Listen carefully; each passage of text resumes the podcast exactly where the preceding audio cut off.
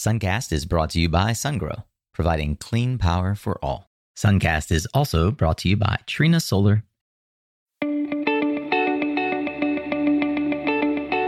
Hey there, Solar Warriors. I'm Nico Johnson, and this is Suncast.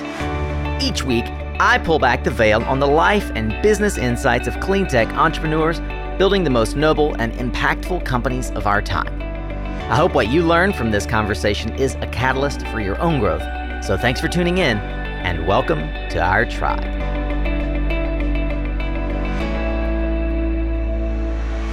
Hey there, Solar Warriors. Welcome back. Thanks so much for lending me your ears and the only non renewable resource that you've got. That's your time. I promise I'll make good use of it today as we dive into another inspiring clean energy entrepreneur's journey so that you can learn from others' insights as well as mistakes.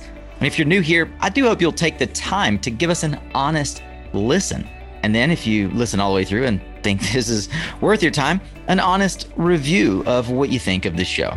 Well, today's entrepreneur is redefining the way that clean energy buyers and sellers think about managing risk. Lee Taylor founded Resurety before ever finishing his MBA, and he amassed a portfolio of over 5 gigawatts of renewable energy generation with his unique insurance product. I know insurance isn't always a sexy topic, but I promise you today's story of the what, when, where, how, and why of Lee's entrepreneurial journey is worth sticking around. If you do like what you hear, be sure to subscribe to the show, as that is how you will ensure that you don't miss our twice weekly content just like this. You can do that over at mysuncast.com com and get on our mailing list so that you'll get a heads up right in your inbox if you're the kind of person that watches your inbox for random in- emails from people like me. And by the way, that's also where you can check out that being my Suncast is where you can check out more than 350 other founder stories and startup advice designed to guide you on your journey to a clean energy career with purpose. Now, let's get ready to tune up your skills, Solar Warrior, as we tune into another powerful conversation here on Suncast. Well, well, I am stoked to have my friend Lee Taylor on the show today, and I'm grateful for the good folks over at Renewcom for bringing Resurety to my attention, a company that somehow had flown under the radar despite being one of those Boston startup culture solar companies that deserves credit and visibility. So I intend to get into Lee's story here today First and foremost, a couple of things that we'll talk about are how Resurety is a company that Lee started while still in grad school, how he transitioned from his previous roles back into the his love for environmental policies and renewable energy, his time at GE and potentially time before, and why he's just never taken uh, an opportunity to work for anybody else once he discovered the crazy wild world of insuring renewable energy projects. But first and foremost, welcome to Suncast, Mr. Lee Taylor.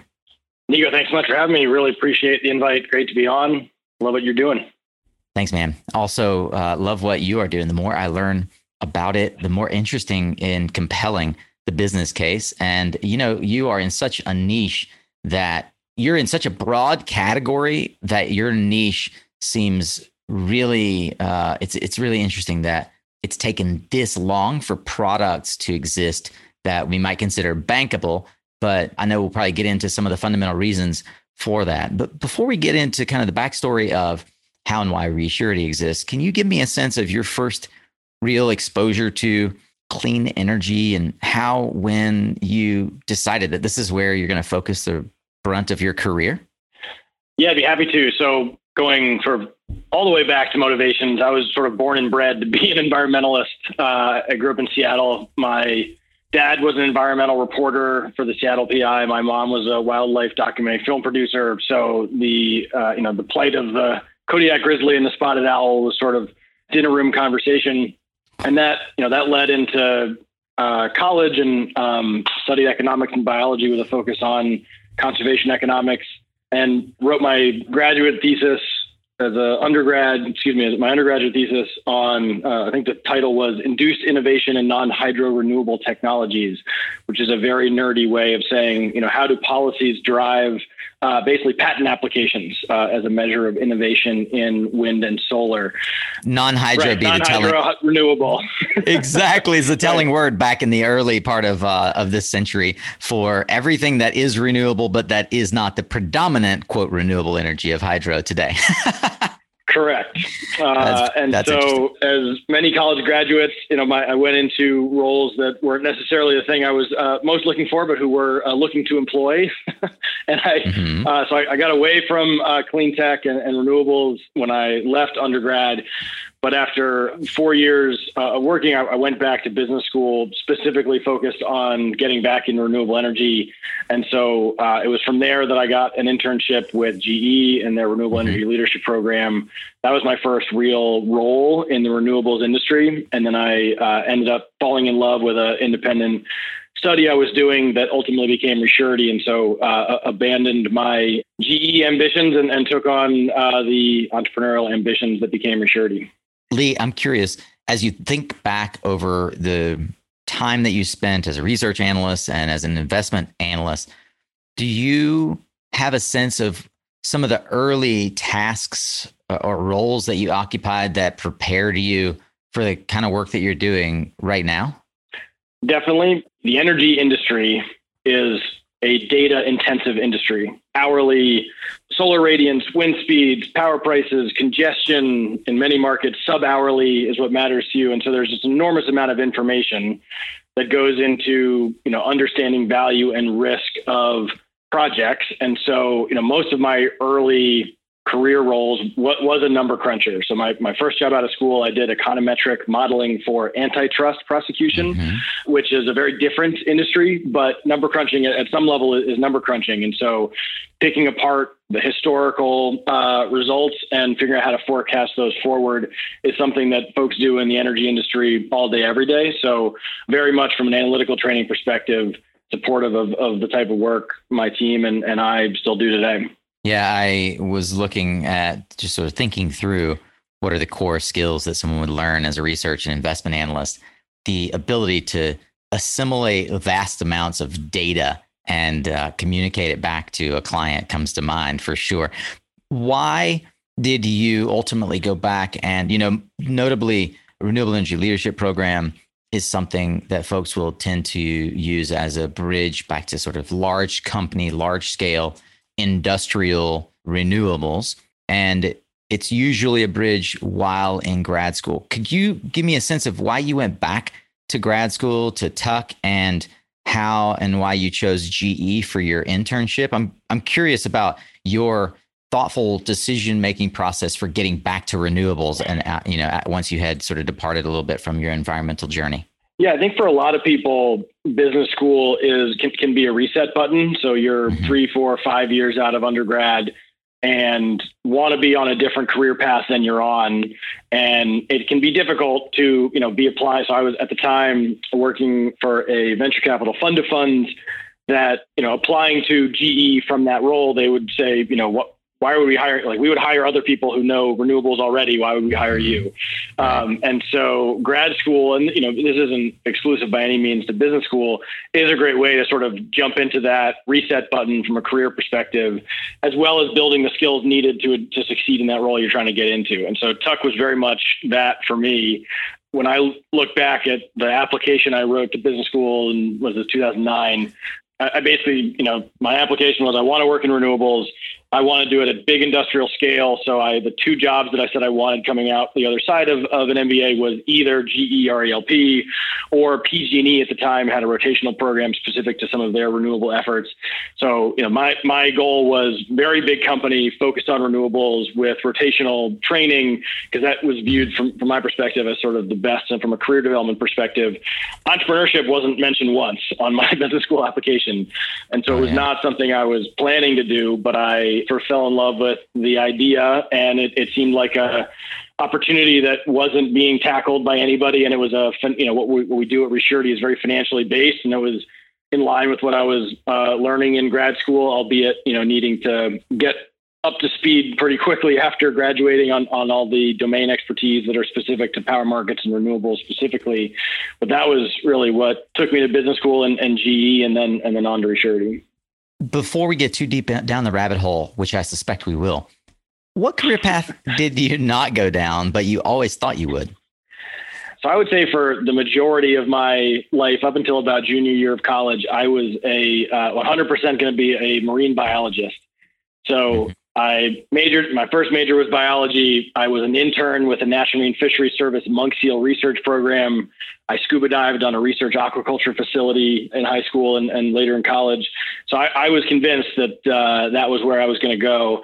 Um, but it, in uh, in college, I started taking courses in, in particularly environmental economics, and I had a fabulous professor who opened my eyes, from my perspective, towards what the what the financial solutions were mm-hmm. to uh, environmental problems and the scale of the impact that those financial solutions could have. And that was what ended up driving me more towards the uh, the financial side of, of conservation as opposed to the, the research side.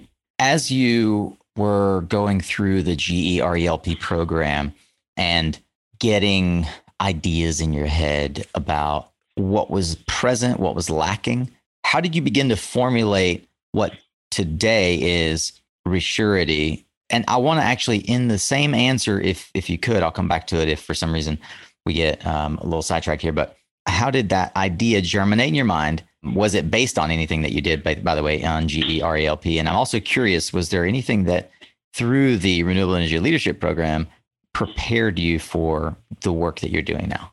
The idea that I latched on to that became Resurety from, you know, really started from an academic perspective of essentially the, the fuel risk of the power markets was changing. So the past hundred odd years, the power markets have had one primary risk, which is the cost of the thing you are going to buy and burn to produce electricity.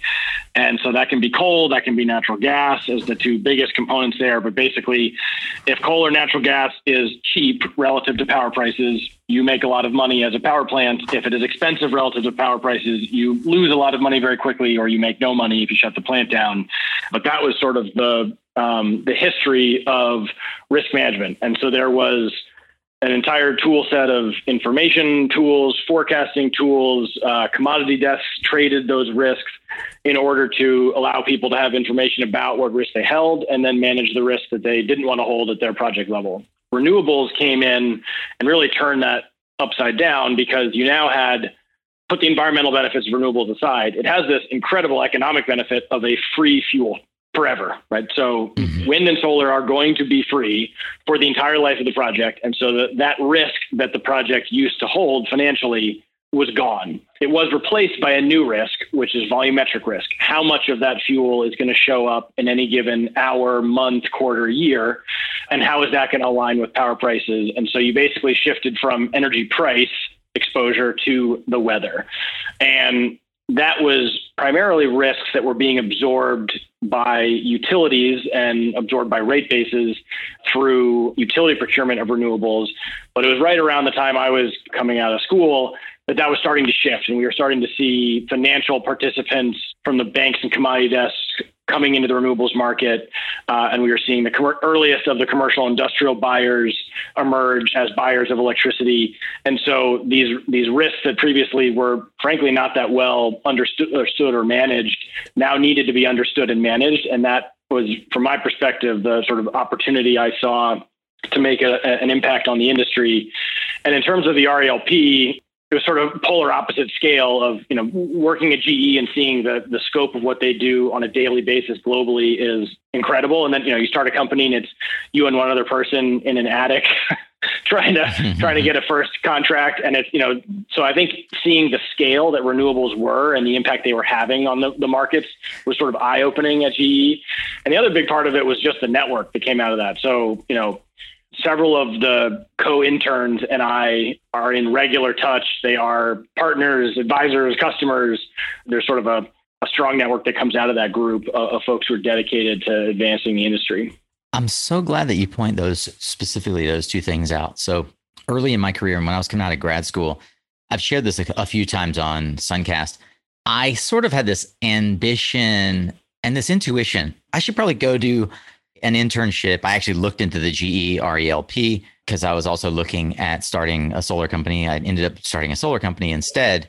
but uh, I went back and looked at the GERELP a couple of other times. Uh, my now mentor, Mike Gruno, who you know, who also went through RELP, talked me out of it and he ended up hiring me at Trina. So I had this intuition like I should go work at this big manufacturing company uh, coming out of grad school.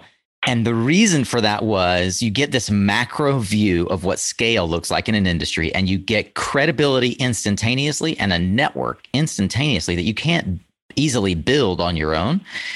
And I feel like the way that you just described your RELP experience validates the suggestion that I've given to so many people who I talk to who they're like, oh, I want to go start a company and they don't know anything about the industry. And my answer is go figure out how the power markets work by hook or by crook. Like go get a job at PG&E, go get a job at a power company, even if it's for six months or a year, and you'll be 10 years ahead of where you're at if you try to do this on your own. Yeah, 100% agree. They can also listen to all 360 episodes of Suncast and sort of accelerate maybe a couple of years. But um, well, to that end, how did you get up to speed on power markets absent the GEL RELP stuff?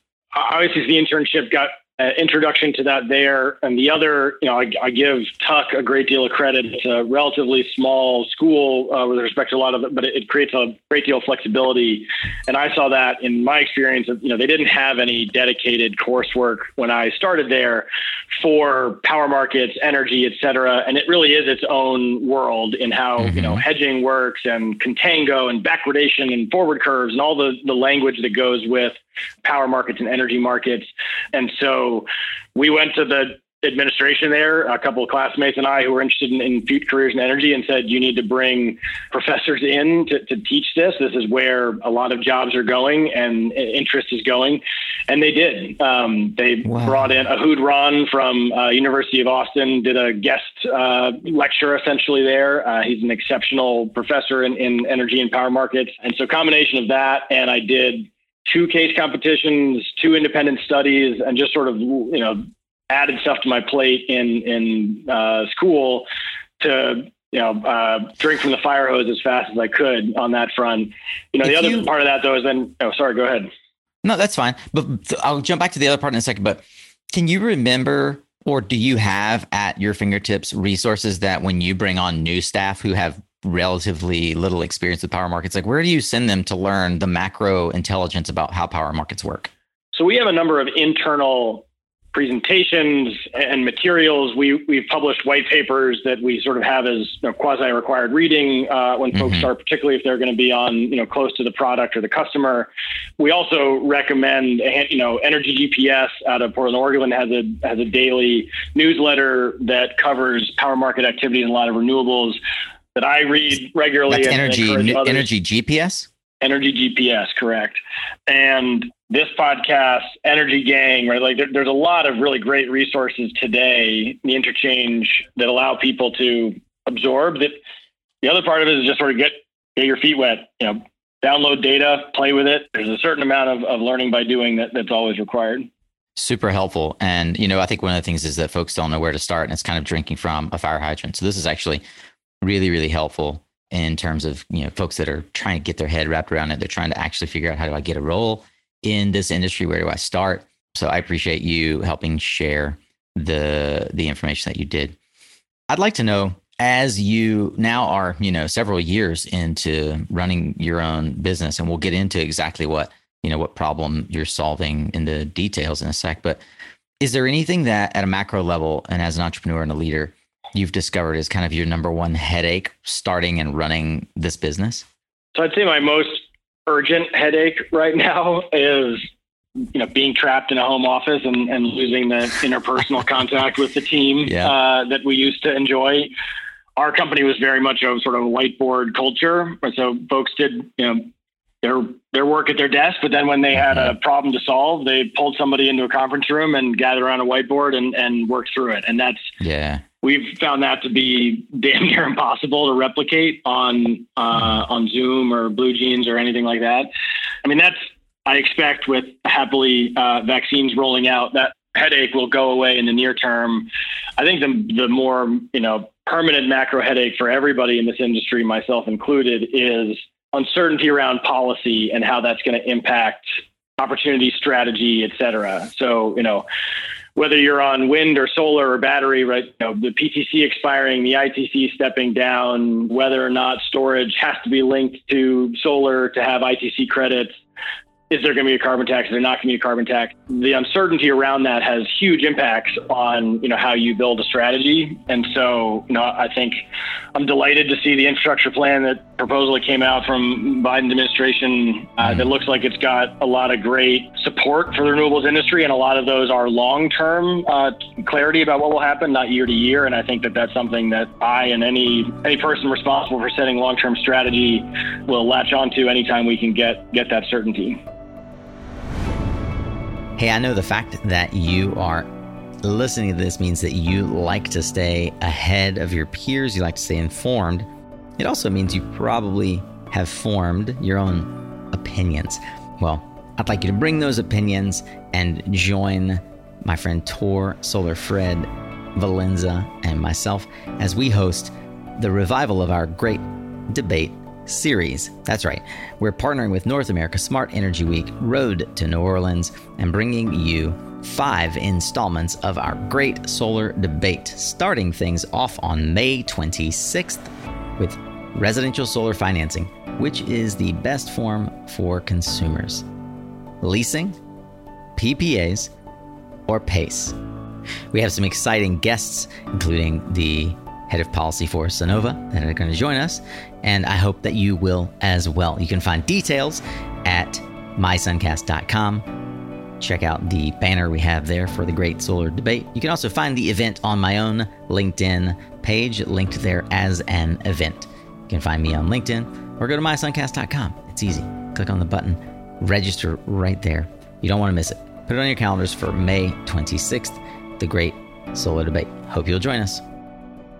Hey, by now, I'm sure you've probably heard about our mission minded program, getting your dream job in clean energy in 12 weeks. Our current cohort is giving us great feedback and kudos, I might add, as they go through the material and our coaching calls. You can see more about what this program looks like at suncast.vip. That's our brand spanking new webpage to talk about the mission minded program. That's also where you can send friends, family, neighbors, colleagues that you know who might need a little extra help, a little guidance to find that dream job in clean energy. Our mission minded program cohort is ongoing right now. We are taking a waiting list for our next cohort. I'd encourage you to do two things. One, send anyone you know that might be interested. Two, those of you who are so inclined, please go check out suncast.vip and email me, nico at mysuncast.com. Well, Lee, we've danced around it enough. I'd love to hear through the lens of perhaps competitive landscape. When I heard of Resurety, and I know because I've asked several others now that this is similar. You know, folks just don't understand insurance products, and that's got to be the number one thing that you uh, have to explain to the folks who maybe aren't your customers. I feel like your your customers probably don't ha- don't need insurance explained, but I bet they ask you the same question. I asked you, which is, you know, I'm familiar with energetic insurance and KWH analytics. How's Resurety different? Can you maybe give us a sense of the competitive landscape for insuring different elements of risk for renewables? Yeah, happy to. And I think just to step back, we aren't actually insurance. We, we support commodity derivatives. But I, so mm-hmm. I think if we call all of that risk management, and so you know there are all kinds of risks that a project faces when it's trying to sell electricity, renewable or otherwise, and then there are particular risks it faces when when they are renewable. And so Energetic insurance is a great example. So they provide insurance effectively against credit risk for off takers, so buyers of electricity, if they default who makes up for those loss of payments to the project. And so the credit risk of the buyer of electricity is the specific risk that they manage.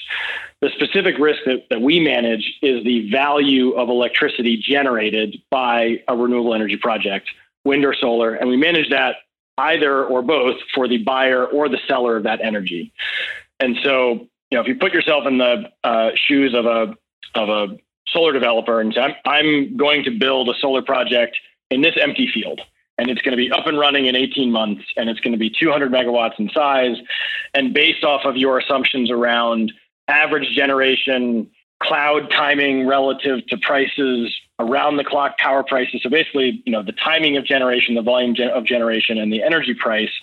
You've got some forward-looking distribution of potential outcomes. So let's, you know, made up numbers.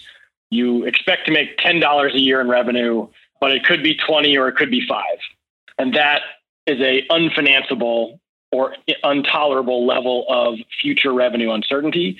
And so you look for a way to lock in a certain amount of revenue. Mm-hmm. And so what we brought to the table, along with partners uh, in the insurance and reinsurance markets, was effectively, you know, revenue insurance. And so it was a, you know, it's called a proxy revenue swap, and there's been future versions of that, proxy generation PPAs, et cetera.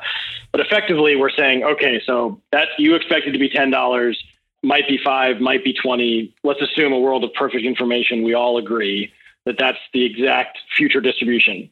So the insurer will guarantee $9. So, you know, if you end up making $10, you give the insurer a dollar. If you end up making $5, the insurer gives you $4. And so you as the project, through the settlement of your revenue hedge and your generation by your project, you always add up to that locked in value. So it's it is guaranteeing a level of revenue or, to a seller of power or guaranteeing a level of cost to a buyer of power based off of you know where the project's located, radiance at the location, power prices, et cetera.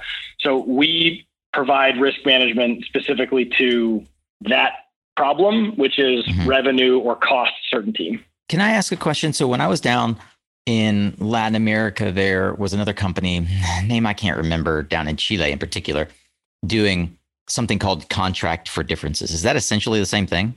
It's exactly the same thing. And Got so it. a power purchase agreement with a commercial industrial buyer is a contract for difference on energy price. So if you have a $20 virtual PPA with a tech company, you have a contract for difference on the dollar per megawatt hour of the value of your power, no matter how much you produce, no matter when you produce it.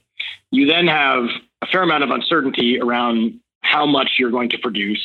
Uh, that's significantly more impactful for uh, wind than for solar. But there's also versions of contract for difference with commodity desks. So you could be mm-hmm. talking to a bank and you will have a contract for difference on energy price, but it's on a specific quantity of energy every single hour. And so you have committed to delivering 100 megawatts at noon on July 5th, 2023. And if you don't produce 100 megawatt hours on that hour, you have to go buy it in order to fulfill the obligation. But in all cases, those are contracts for differences on energy price. Yeah. A proxy revenue swap, which was our first product, was a contract for difference on revenues. Rather than saying we'll guarantee a dollar per megawatt hour at this specific time, like a bank might, it is saying, okay, I'm guaranteeing $10, or our example I gave earlier, I'm guaranteeing $9 of revenue over the year. And so when you produce your power, how much power you produce and what power prices are, all of those risks roll up into a single hedge. And that was our initial product. Now, you mentioned energetic, and I'm really clear. Thank you for the credit risk underwriting element of how energetic is different. And it's actually like an insurance product for credit risk.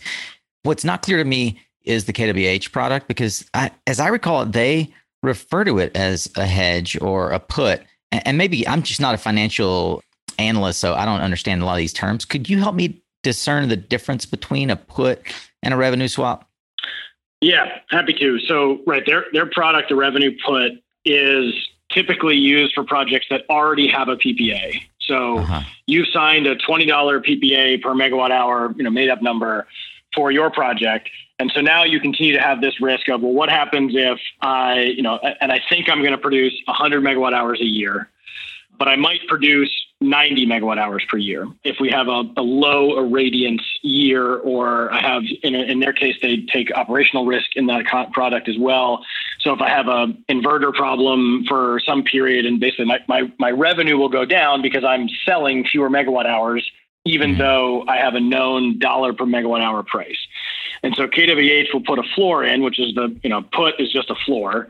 And it's saying, okay, well, we're going to guarantee that you're going to produce 95 megawatt hours. And so if you produce 90, I'm going to make you whole for the megawatt hours you didn't produce. So I will pay you as the insurer five the five megawatt hours you didn't generate below the floor times twenty dollars. So I'm going to give you hundred dollars to make you whole for the, the the volume of energy you didn't produce. So it, it is definitely a related product. The difference there is is that product pretty much only applies when you already have your price risk already hedged, price and shape mm-hmm. risk. So when you produce power in terms of covariance with energy prices and what pen- energy prices are over that period. Those are already hedged via a uh, the power purchase agreement, and the revenue put is an add-on to that to guarantee a certain volume. You know, the outcome is increased revenue certainty, so it's it's definitely a, you know an analogous product. I really think I'm starting to understand this now after the second conversation with you on this topic. And I, I've genuinely never had anyone on the show or off the show explain it as clearly. I'm in your debt for that. Thank you. I presume that if this is in your earbuds, you're one of many of us who is also uh, giving a, a virtual tip to to Lee for this explanation. I'd like a little more practical application on the risk management side and kind of harking back to your make money versus lose money and fuel risk, you guys recently t- tweeted, and I'll quote it in Texas Postmortem at Recharge no- News, quoted you uh, contract structures drove who was financially impacted and who wasn't. The real takeaway is that the power market impact was a lot bigger than the weather event. What does that mean for us lay people who don't understand weather impact and risk management? Yeah, so February was of 2021 was an extreme example of you know uh, on many orders of magnitude of how volatile power markets can be. And so, you know, ERCOT, the where you know most of Texas uh, power is managed in the past 11 year history of the modern grid and ERCOT, I think they'd hit $9,000 for three hours in total. Those were all in August of 2019. They were at $9,000 a megawatt hour for more than three days this year. And so it was, you know, 11 times more volatile than the previous ex- most extreme what I meant in that interview around it was more extreme on the power market side of things than the weather is that it, it, was extremely cold and it was extremely cold across the entire Midwest and Southwest and for an extended period, uh, four days. But the weather event was within the, the tails of a known distribution. So 1983, it was actually a little bit colder. February of 2011 was pretty comparable, with the exception of about 36 or 24 to 36 hours that were a bit colder, you know, this year than than that year. So we are talking sort of a, you know, depending on your views of how to predict future weather events given climate change, you know, you're talking somewhere between a one in 10 and one in 40 year event. So very rare, but not off the charts the power market impact was off the charts. As I mentioned, you know, 11 times more, you know, higher prices in that month than has ever been recorded. And so the reason for that was the grid really struggled. And so outages were enormous. The majority of the outages were gas driven, so shortage of supply, but basically there just was not nearly enough energy being generated to cover the demand blackouts followed, and, and that was what led to you know both a humanitarian you know problem in, in Texas with the impact that had on anybody who was trying to heat their homes with electricity during that event, but on the power market side of things, you know it was half a billion dollars an hour was being made or lost depending on whether you were on which side of that, and that was for days on end. That was the stage of what February looked like. The comment about you know contract structures drove who benefited from that and, and who was hurt by that financially. I'll walk you through a couple of scenarios to lay out specifically who would win or who would lose. So, in a, a merchant plant, so if you have a, a solar project and you don't have a contract, you haven't sold your power to a C&I customer or to a bank, right? That was an exceptionally positive period for you because solar actually did an extremely good job of producing during that period. There were some outages and snow cover impacted, but most of the potential energy that solar could produce during that period, given the irradiance around the state, it did. And so if you were producing energy and power prices were $9,000, those solar plants made an enormous amount of revenue, you know, years worth of revenue being accrued in days. And so that's a, a winner financially from that event.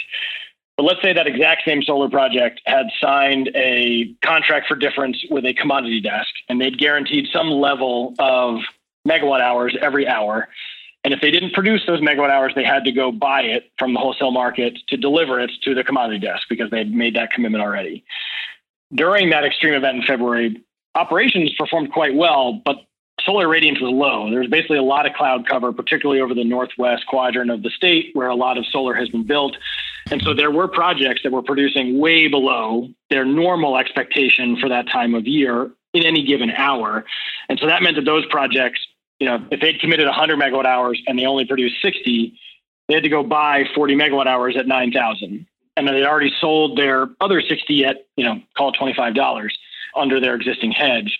And so that became a very painful moment. And that's for the exact same project in the exact same location, but two different hedging structures. One with a you know no hedge, one with a, a what they call bank hedge or a P99 hedge. The next versions of that are you have signed a as generated PPA with a C&I buyer. And so if you had signed an as generated PPA with a C&I buyer, any power that you generated during that period the contract for difference would settle to the benefit of the C&I buyer. So basically, the C&I buyer was being paid out of that contract. You know, let's call it, let's say you signed a $25 PPA, you're paying them $9,000 minus $25 for every megawatt hour you generated. And so as the project, we neither had upside nor downside to that event. You were just selling your electricity at $25. The, but that was a huge benefit to the buyer of the power because of the contract for difference. Mm-hmm.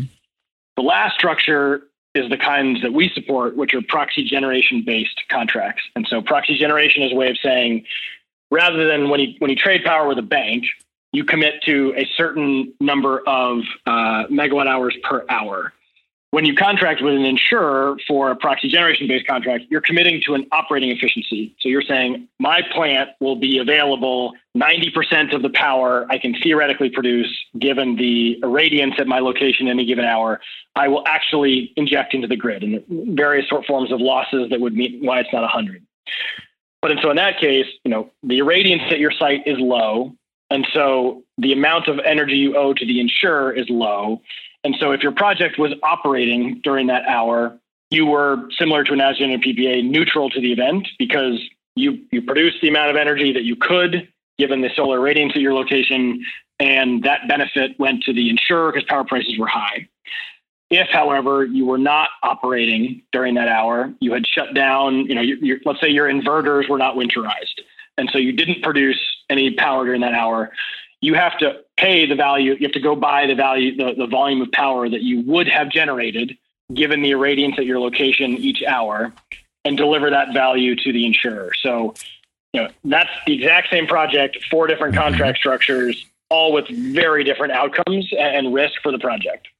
I just want to pause for a moment here for you, dear listener. First of all, I want to say that for those who obviously don't know how these shows come together, you may think that Lee and I prepared for that, but Lee had no clue I was going to ask that question because I literally pulled it from their Twitter account moments before we did the interview. Uh, I just want to give you uh, a round of applause, Lee, because that was fantastic.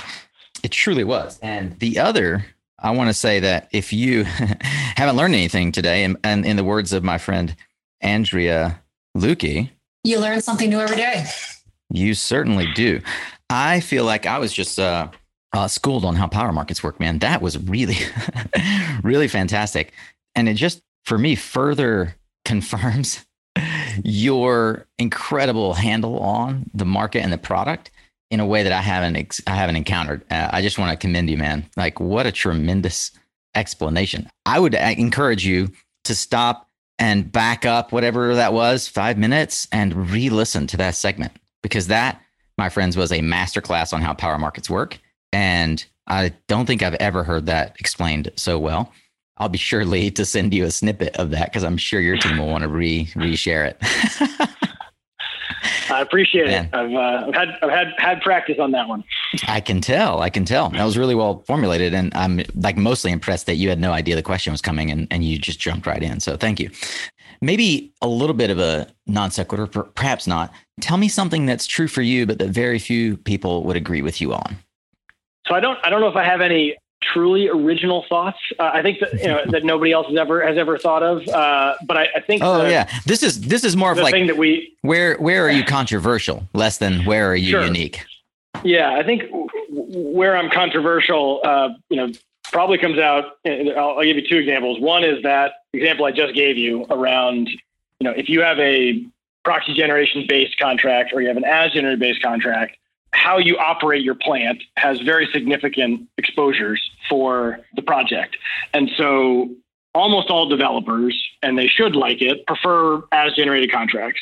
And that's because essentially you you target an annual level of availability usually, and it makes the project significantly less sensitive or entirely insensitive to operations at the at the hourly level. And this is a manifestation of how renewable energy contracting came to fruition. So, you know, almost all power markets trade hourly or sub hourly, but renewables through annual PPAs with utilities, the entire ecosystem of how renewable energy was bought and sold was around annual goals. So, the annual generation times an annual price, et cetera. And so, what we've seen is that the renewables industry, as they've emerged out of something that requires policy to, to drive development to now just sheer competitive economics driving development, renewable energy from a financial perspective is looking more and more like any other form of electricity generation, whether that's gas or otherwise. And that's creating these hourly specific risk profiles that need to be more dynamically managed. And I think that that's something that we are we, we advocate for in the industry. The contracts we support create incentives around optimizing at the hourly level instead of the annual level. Uh, but I would say the, the industry as a whole, I, I wouldn't say necessarily agrees with me. So that's probably the one area where I think buyers of power generally uh, favor that sort of annual granularity of, of operations, and sellers of power uh, still fairly strongly favor the, the annual level, and, and that's a that's an ongoing conflict in the industry. Yeah, I have a feeling that you and the folks at Clean Power Research are often in conversation about how to bring people up to a different standard of uh, of econometrics on this. But we'll leave that for a different a different podcast conversation. We have a few more minutes left. I want to take advantage of some of your insight around your own personal growth and development. A couple of questions that we usually ask, and then uh, we'll have to bring this interview sadly to a close. But I would love to hear if there are specific examples of how mentors in your life have had an impact on your career and any major takeaways from conversations or you know life lessons from those mentors that you might you might pass along so there's a couple folks who have been really impactful on on my career. Uh, I think the first is Ken Westrick, who mm. was my co-founder in starting Resurety. His company was a sponsor of my research in grad school, and, and he and I, you know, were aligned in how we how we saw the world. And so, the thing that's most stuck with me with Ken is, uh, you know, his, his views around the importance of sort of the team aligning around the mission of the company. And, and, Ken is a former military guy, and so talks a lot about you know being on the chopper, off the chopper, things like that. Yeah. Uh, and I think that's been you know something that identifying team members and rewarding team members and, and building a culture around that you know team alignment around the mission. I think is something that that uh, reflects in our um, strategy uh, and culture today in terms of you know company wide transparency in our decision making because it you know it's it, it's everybody's on the same on the same chopper. I think that you know two other folks that highlight Ken Davies, uh, another Ken, uh, was one of the first people who I worked with as well uh, on this project in, in grad school, and uh, he has been with Google and Microsoft, and is now uh, with Birch Infrastructure, a new company. Um, and one of the things that you know Ken has this unrelenting intellectual curiosity and is trying to always figure out, okay, so the industry is doing X today with Y method, but there's always a better way to do it. So just that constant goal towards improvement, something that I, I, try to I try to replicate, and I think is important for all of us in the industry because it, as far as we've come, it's still a relatively nascent industry, and there's a lot of things we can do better. And then last, I have an uh, executive coach, a woman named Amy Villeneuve, who's terrific in many ways. But I think the supporting me in the in the goals of sort of servant leadership, right? So the the view that it's your job. You know, it's not your team's job to be a force multiplier for you. It's your job to be a force force multiplier for your team.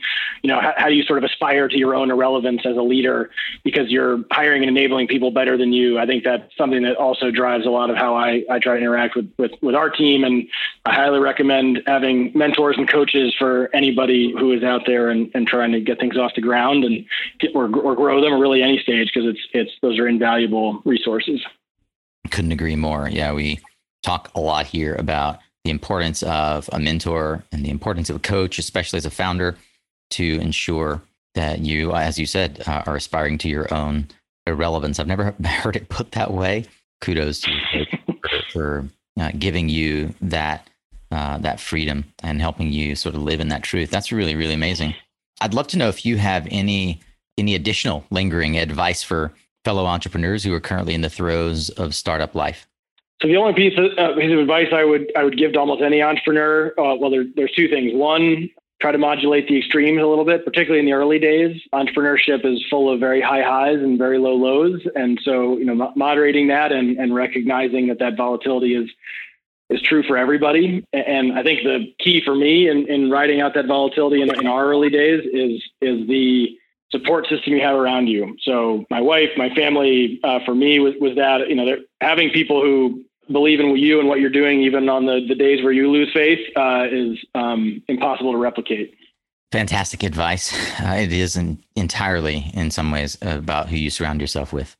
Well, I'd love to know, uh, Lee, as we start to wrap up here, uh, last two questions. What corners are you looking around? Uh, are there externalities that you're monitoring that are going to impact the renewables market in particular? So the thing I think we see coming next for the industry as, as a next big wave of, of innovation, and, and I'm going to uh, talk my own book here, but I, I, also think it's true, is getting much sharper in how we think about and calculate and track and optimize for uh, carbon impact.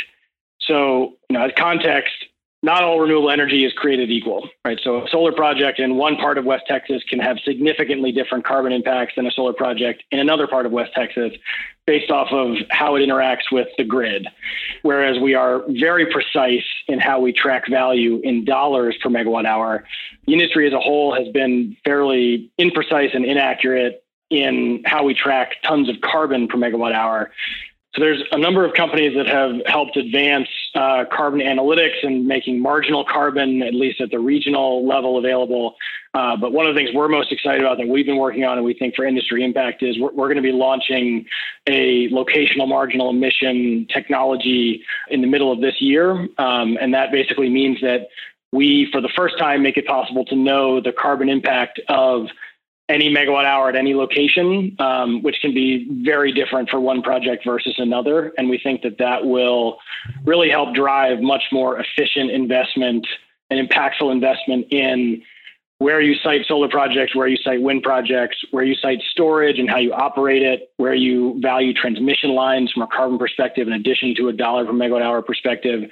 So that, that's my uh, my next big thing that I think is for the industry and for us.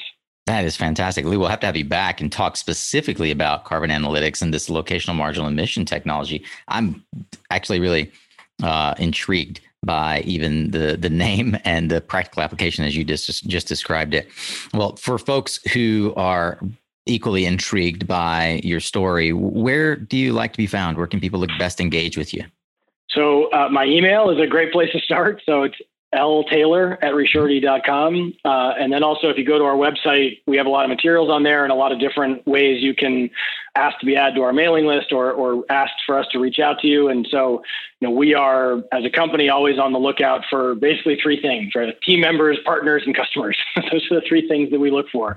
And so, if, if you, anybody who's listening to this is interested in being one of those or multiple of those, uh, we would love to hear from you. That was brilliantly said. Well, let's end today with a bold prediction as you always do. Lee, what one thing do you see happening in the market that maybe nobody else is tracking? What's in your crystal ball? Uh, my crystal ball is maybe more of a, of a hope and a prediction, which is that Biden's infrastructure plan passes this year and we have uh, predictable, significant support for our industry uh, in the years ahead. Lee Taylor is the co founder and CEO of Resurety based in Boston, United States. It has been an absolute pleasure to deep dive in the world of risk mitigation for renewable energy products with you today. Lee, look forward to having you back on Suncast. Thank you for joining us today. Thank you much for, for having me. Really appreciate it. All right, there, Solar Warrior. What an episode. That is a wrap, but the conversation doesn't have to end here. I just wanted to say a special thank you to the Renewcom team, and in particular to you, Lee, for joining me here on Suncast. I am smarter today than I was this morning. I hope you, dear listener, have also learned how the power markets work and how you can mitigate the risk inherent in them. If you, like me, are eager to keep learning, then my fellow Philomath, you can head on over to mysuncast.com for the show notes, the resources, and highlights from this and every other discussion, along with social media links, book recommendations, and so much more. It's easy to find at mysuncast.com. Since you're already going to be online, I'd love it if you would take a moment and share this episode with someone that you trust would learn from it over on LinkedIn. It's such a treat when I and Lee get to hear how this episode resonated with you. What do you think you learned from today's episode? Who do you think needs to learn as well? Well, we'll be back again next week as we usually are on Tuesday with a Tactical Tuesday and Thursday with what might be considered a thoughtful Thursday, one of these deep dives with an industry pioneer or entrepreneur, entrepreneur, C suite thought leader, an executive who's building a business that matters in the clean energy transition. Thanks so much again to our sponsors and to you, our members, for helping make this content free to everyone else. You can learn more about all of that and how you could partner with us to reach thousands of Suncast listeners just like yourself over at mysuncast.com forward slash sponsor or by clicking on the Become a Member button at the same website. Remember, you are what you listen to. Thanks again for showing up, Solar Warrior. It's half the battle.